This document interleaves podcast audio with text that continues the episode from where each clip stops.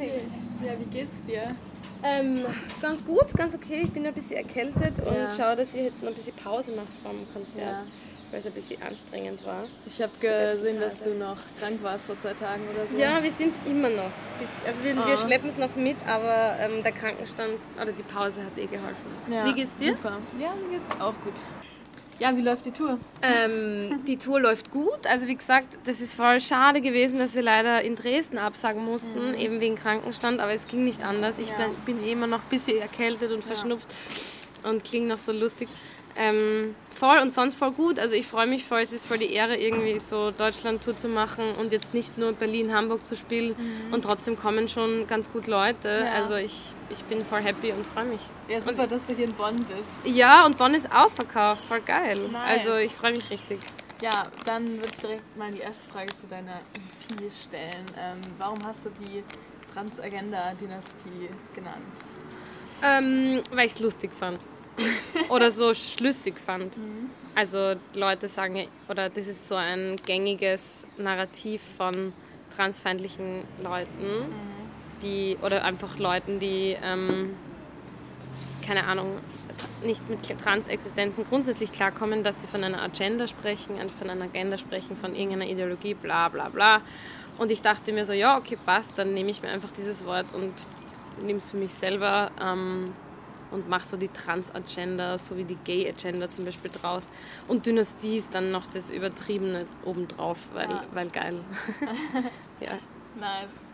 Sehr cool. Ähm, und in dem Song dazu rechnest du ja auch so ein bisschen ab mit den Trans, äh, also den Turfs und Leuten. Äh, ist das auch das, mit denen du am meisten so Beef hast? Also sagst du sowas wie, äh, ja, was gibt's heute zum Mittagessen? Ich glaube Beef. Mit wem hast du Beef?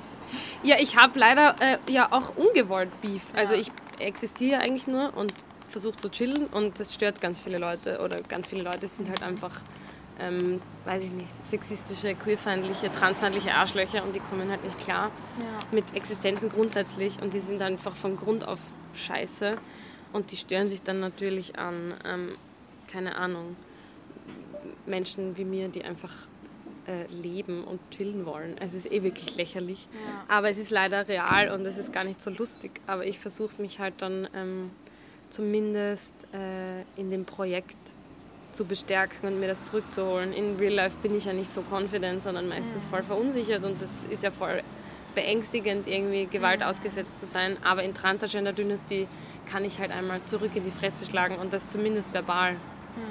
Ja. Und wie gehst du persönlich also damit um? Also du meinst, dass du es irgendwie nutzt, ein bisschen in deiner Musik, um gegenzuschlagen, so metaphorisch gesehen.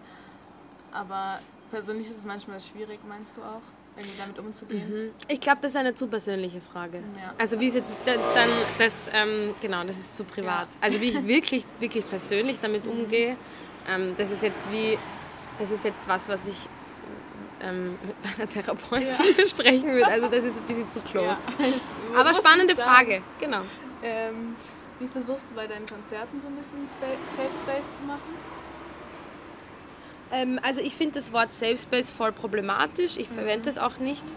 Ähm, ich finde, es gibt leider nicht besonders viele Safe Spaces. Wenn, dann gibt es Safer Spaces oder ähm, Ideen und Umsetzungen, die an was herankommen, was für so viele Leute wie möglich irgendwie nice ist oder gemütlicher ist. Aber ich finde das ein voll gefährliches Konzept vom Safe Space. Ich finde, das wird sehr unvorsichtig verwendet. Und ich, Kerosinkonzerte sind keine Safe Spaces. Es, Also ich kann nur gemeinsam dazu aufrufen, dass wir uns um alle gegenseitig kümmern, wenn wir auf Shows sind, dass wir nicht wegschauen, wenn Scheiße passiert. Ähm, aber ja, also ich kann ja nicht keine Transperson oder jeglicher Person keinen Safe Space bieten, weil es ist die Öffentlichkeit. Ja. Ähm, das heißt, ich versuche nur, uns alle zu motivieren in der Clubkultur, im Entertainment, im, Fort, im, im Konzertbesuch, einfach ähm, aware zu sein, aufzupassen, aufeinander zu schauen und einzustehen, wenn was ist. Ja. Aber ich kann genau gar nichts ähm, bieten. Also das, das ja. Klingt äh, sehr reflektiert auf jeden Fall. Ja. Also äh, sind cis-heterotypen äh, nicht verboten. Mm. Mm. Es können alle Leute kommen und wenn irgendwer scheiße ist, dann gibt es halt Stress. Niemand ist verboten, außer Turfs und beschissene Leute, die sich scheiße verhalten und die sich scheiße, ja, die sich scheiße verhandeln und die, die ähm, keine Ahnung, ich habe auch keinen Bock auf Sexisten bei den Shows, aber es kommen verschiedene Leute, keine Ahnung, wie alle drauf sind. Ich hoffe, sie benehmen sich und wenn sich Leute nicht benehmen, dann ähm, kriegen sie es halt mit mir zu tun und das ist halt keine gute Idee. Und es sind auch sehr oft sehr viele Transpersonen, queere Menschen auf den Shows, es sind sehr oft sehr ausgecheckte, sehr nice, politisierte Leute und sich mit einer Kerosin-Crowd anzulegen, grundsätzlich ist einfach wirklich nicht schlau. Also und das Ding ist, wenn halt irgendwer nervt, sind es halt strukturell, ähm, keine Ahnung, weiße Heterozismen, die dann natürlich auch oft heulen kommen nach der Show, dass sie sich so unwohl gefühlt haben. Da bin ich halt so, naja, Alter, wenn du dich angesprochen fühlst, Stefan, Frederik, dann tut es mir auch leid, dann hast du vielleicht ein Problem, dann solltest du vielleicht in Therapie gehen und drüber nachdenken.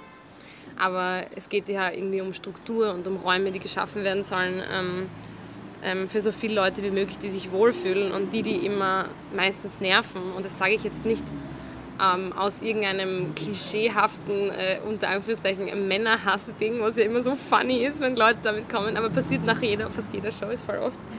Ich denke mir so, hey, haltet einfach den Rand und gebt irgendwie Leuten den Space, die vom Patriarchat unterdrückt werden. Ähm, und wenn ihr das nicht könnt, dann verpisst euch oder kommt in die erste Reihe und ähm, ihr werdet halt von mir eskortiert. also keine Ahnung. Leute können nicht kommen, sie müssen sich halt benehmen. Bro Broskis, Typen, also mit dem Wort Typen meine ich wirklich speziell weiße Heterozismen. Ne? Die sollen sich halt einfach benehmen. ich mal gespannt auf die Show. Mhm. Und auf die Stimmung. Mhm. Ähm, ich finde es interessant bei dir, dass du gleichzeitig so ein bisschen diese Haut drauf Stimmung hast in den Songs, aber dann trotzdem auch so, keine Ahnung, ein paar, ich sag mal, verlässlichere Songs oder so oder so sanftere, nicht so Haut drauf Songs hast. Ähm, bisschen naiv oder ein bisschen blöde Frage, wie passt das für dich zusammen? Also wie kombinierst du diese verschiedenen Aspekte deiner Musik? Mm keine Ahnung, ich bin ja auch eine Person mit vielen Emotions. Deswegen kommt es auch in der Mucke so rüber. Ja. Also eigentlich ganz, ganz ähm, für mich komplett offensichtlich. Oder ich könnte mich auch dazu entscheiden, nur ähm, zu ballern, irgendwie so inhaltlich. Und nur, ähm, ja, irgendwie so ein, eine Art von Programm zu fahren. Aber es ist halt auch anstrengend. Also muss ich ja auch nicht. Oder keine Ahnung, ich kann über irgendwas schreiben. Ja. So quasi. Solange es meine Lebensrealität ist. Oder? Ja. ja.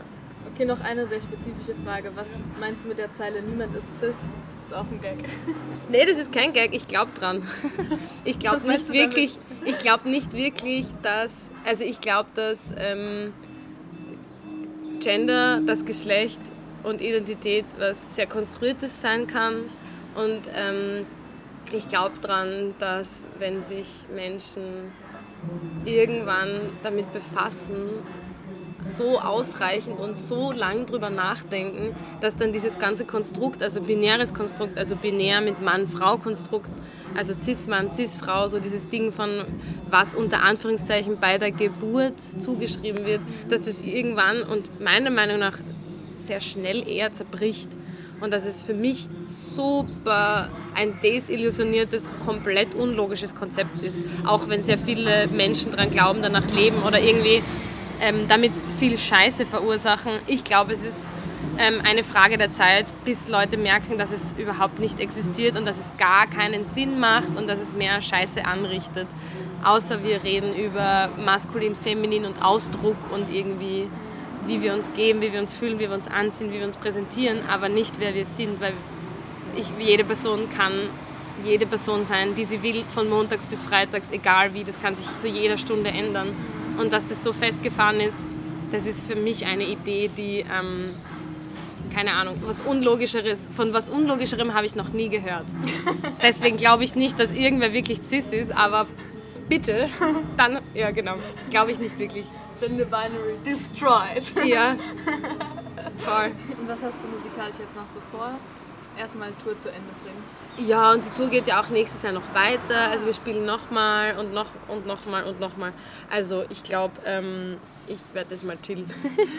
genau, ich werde mal chillen und dann schauen, was auf mich zukommt, aber in aller Ruhe. Ähm, siehst du dich auch so ein bisschen als queerer Style-Icon an?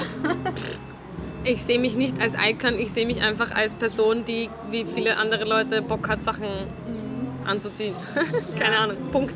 Ähm, aber ist es dir trotzdem irgendwie wichtig, mit Kleidung etwas auszudrücken und vielleicht auch so Geschlechterbinaritäten aufzubrechen und nicht jetzt nur männliche oder nur weibliche Codes zu verwenden in deiner Kleidung oder deinem Ausdruck? Ähm, ich möchte mich anziehen und kleiden, wie ich will und spiel und ich möchte gern spielen und das in dem Rahmen, der für mich als weiße Person jetzt zum Beispiel nicht cultural appropriating ist. Das ist was, wo ich aufpassen muss. Ähm, und sonst, wenn es jetzt um Binaritäten geht, gibt es ja irgendwie keine Spielregeln, es gibt keine, es ist alles sehr fluid, es ist alles irgendwie wurscht ähm, für mich und ich mache es einfach, wie ich Bock habe, was, was, ich, was sich gut anfühlt auf der Haut, finde ich voll wichtig. Ich mag gern shiny Zeug. Ähm, Glitzer finde ich geil. Also so, es gibt halt irgendwie nicht so viele Spielregeln, aber für mich ist es einfach viel Möglichkeit zum ähm, mich auszuprobieren und irgendwie zu schauen, was mir gefällt. Also es ist einfach so eine, so eine Spielwiese. Also keine strikten Regeln, so, oh, das ist zu weiblich oder jetzt muss ich noch einen Gegen. Nee, überhaupt. Also das wird auch nicht zu meinem Konzept passen von, ähm, was für mich mein Transsein bedeutet ja. zum Beispiel. Also für mich heißt das einfach, ähm, everything is possible, all the options, keine Ahnung, ist doch egal und voll. Also oder da geht es auch nicht um Aufbrechen. Ich finde, das ist immer so ähm, das Wort, ähm, zum Beispiel jetzt Stereotypen aufzubrechen, irgendwas aufzubrechen, das ist immer so riesig, wie wenn ich jetzt irgendwas so zerstören, aufbrechen, krass vor Org. Also ich breche das dann nicht auf. Also ich denke mir, ich breche das nicht auf, weil das ist viel zu groß gedacht, so wie wenn ich das Patriarchat aufbrechen möchte, also viel zu riesig, sondern ich will einfach nur spielen. Mhm. Und ich will ähm,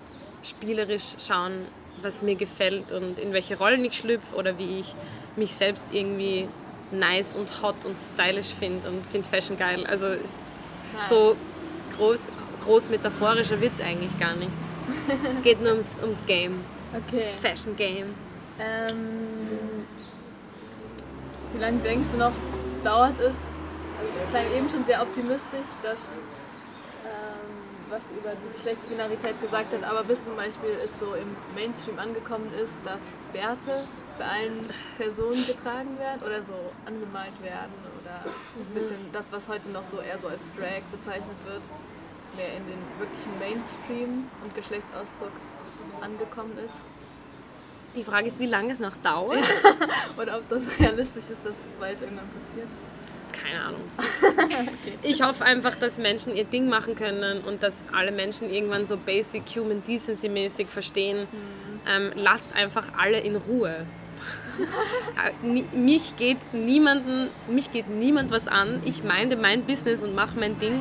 Da geht es auch nicht um jegliches Politisches, wenn ich das jetzt sage, sondern einfach grundsätzlich der Gedanke von, lassen wir doch einfach alles sein und chillen das ist überhaupt nicht mein Business, wie sich Leute anziehen und so weiter und wie sie sich schminken. Außer sie verhalten sich politischen Kontexten damit scheiße, was sehr möglich ist, zum Beispiel Cultural Appropriation, bla bla bla. Ja. Ähm, aber genau, also grundsätzlich mal, wenn es um Gender ähm, geht, also Gender-Ausdruck geht, dann wünsche ich mir, dass alle einfach ihre Fressen halten und anziehen können, was sie wollen. Und dann, weiß ich, wird wahrscheinlich noch 300 Jahre dauern oder 500 meine Schätzung. Oder das wird nie passieren, dass es nicht wen stört. Also ich glaube, das ist nicht. Also ja, schwierig. Okay, dann noch eine letzte Frage zum Thema Internet und Ästhetik. Inwiefern ähm, siehst du das Internet irgendwie so als Raum, wo man irgendwie Queerness besonders sichtbar gestalten kann und auch mit so einer gewissen Ästhetik gut ausdrücken kann? Oder ist das Internet oder Social Media teilweise für dich auch ein Ort, wo du viel irgendwie Backlash und Kritik bekommst und wo es eigentlich nicht so sicher ist für queere Menschen? Mm, ich kann nur aus eigener Erfahrung sagen, dass es beides sein kann. Es kann ein Raum sein, sich zu vernetzen, ähm, eben spielerisch Dinge entdecken zu können. Und selbst irgendwie für mich ist es ein krasser Lernraum und ein Raum, wo ich sehr viel Infos herkriege. Aber es ist auch ein super gefährlicher Ort ähm, und den muss ich auch mit, ähm, mit Abstand voll oft genießen und mir einfach auch Pausen nehmen, weil halt leider alle Leute im Internet abhängen es hängen die Wichser dort ab und es hängen die Leute ab, die mich inspirieren, die mich begeistern und die mich beschützen äh, und mit denen ich mich connecte und vernetze. Und es hängen aber auch die Leute ab, die mich, ähm, keine Ahnung, die nicht wollen, dass Transmenschen leben. Also es ist ein, leider ein Broad Spectrum. Ja. Ja. Okay. Voll. Vielen, vielen Dank Danke dir. Interview. Danke dir fürs Vorbeikommen.